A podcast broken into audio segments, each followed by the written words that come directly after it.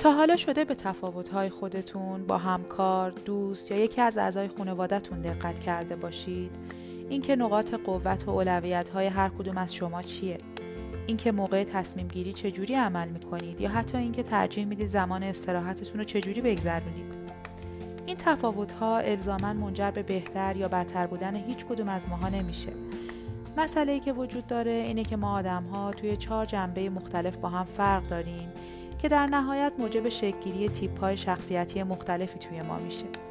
این چهار جنبه یا معیار عبارتند از برونگرا یا درونگرا حسی یا شهودی منطقی یا احساسی و قضاوتی یا ادراکی. درونگرا برونگرا توصیفی از چگونگی پاسخ و تعامل مردم با دنیای اطرافشونه. برونگراها عملگرا هستند. یعنی از تعاملات اجتماعی و صرف وقت با بقیه لذت می‌برند در حالی که درونگراها اهل تفکرن و از تعاملات عمیق و معنیدار لذت می‌برند و تنها بودنشون براشون لذت خاص دیگه ای داره حسی یا شهودی بودن در از تعیین کننده نوع جمعآوری اطلاعات از دنیای اطرافه. افراد حسی دوست دارن روی واقعیت ها و جزئیات تمرکز کنن. اونا از تجربه کردن لذت می‌برن و توجه زیادی به واقعیت ها دارن. در مقابل افراد شهودی ترجیح میدن بیشتر به الگوها و تصورات توجه کنن. اونا درباره احتمالات، آینده، نظریه های انتظایی فکر می‌کنن و ازش لذت می‌برن.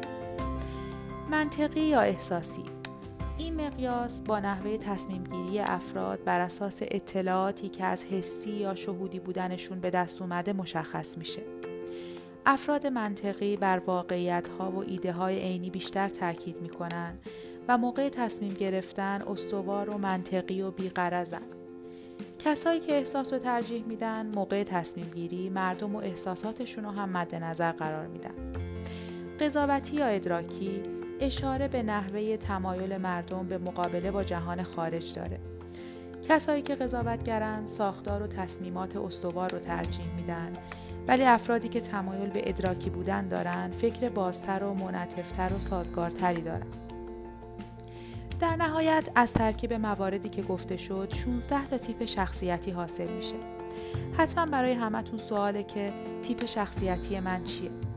برای فهمیدن جواب این سوال توصیه می‌کنم توی مطالب بعدی با من همراه باشید چون اونجا قراره هر تیپ شخصیتی رو به طور مفصل باز کنیم و راجع بهش توضیح بدیم.